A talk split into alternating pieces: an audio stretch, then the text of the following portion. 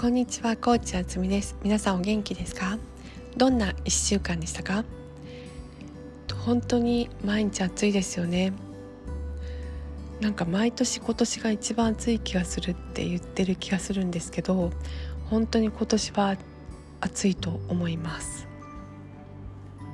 この間車に乗ってたんですけどお昼に。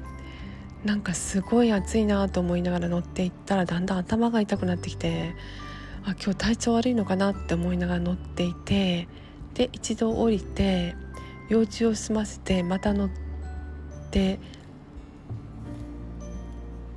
また頭が痛くてこれは本当に体調が悪いのかな熱中症になったのかなって思ってで車の外気温を見たら39度でやっぱり今日暑いなって思って帰ってきていた時に帰り本当に家に着く1分くらい前にあエアコンがついてなかったって気づきました。びっくりしませんか？私もいつもエンジンをつけたら勝手にオートになるのででついてるのであ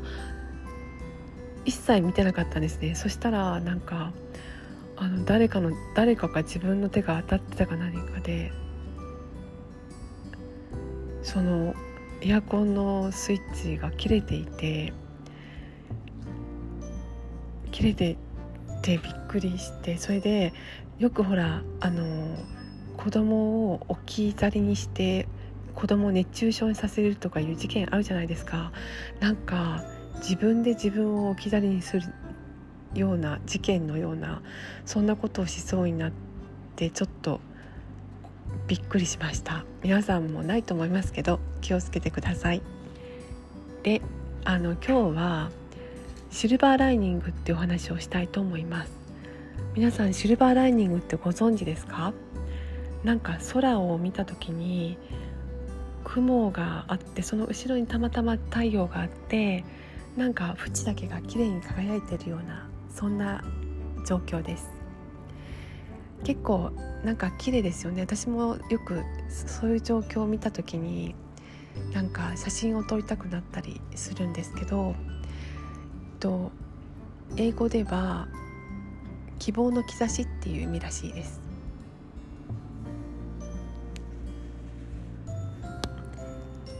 とその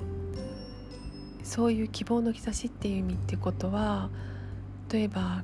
困難なことがあってもその裏には希望の兆しが隠れてるよっていう意味とも言えます。だから例えばその困難を乗り越えると必ず学びがあるとか必ずその先には困難ばっかりじゃないよっていうそういう意味にも取れるそうです。なので途方に暮れて嫌なことばっかりあるなとか大変な大変毎日毎日大変だなって思う日もあると思うんですけどちょっと一度裏には必ずそういうシルバーライニング希望の兆しが隠れてるっていうことがちょっと分かれば気持ちが軽くなるかなと思います。だからその私もそう私も以前前回のポッドキャストでお話ししたんですけど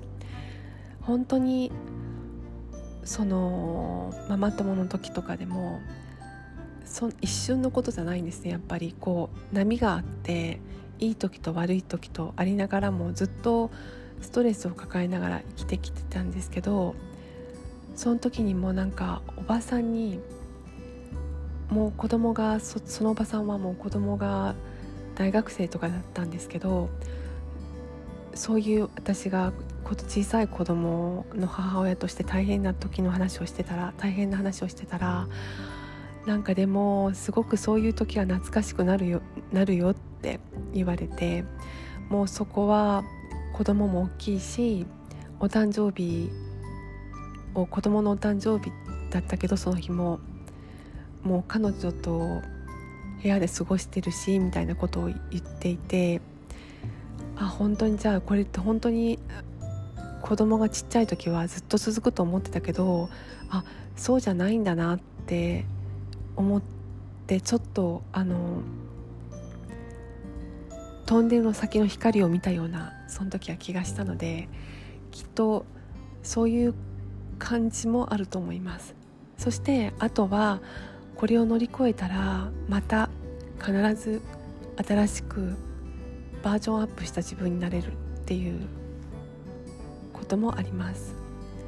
必ず困難な先には学びがあるとも言われています。なので途方に暮れることがあっても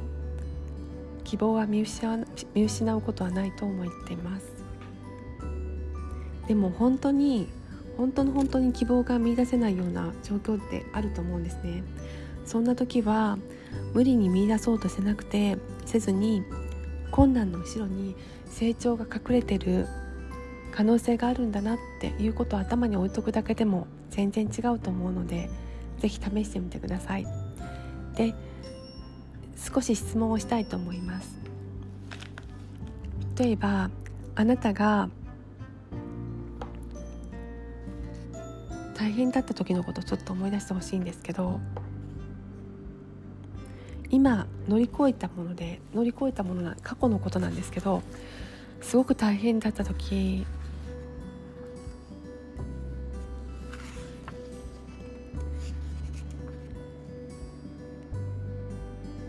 どんな状況でしたか？でその経験がなかったら今できてできてなかったこととか何か教訓がありましたか？そして例えば今ちょっと大変だなと思うことがあれば希望の兆しをシルバーライニングをあるかどうかちょっと試しに考えてみてください。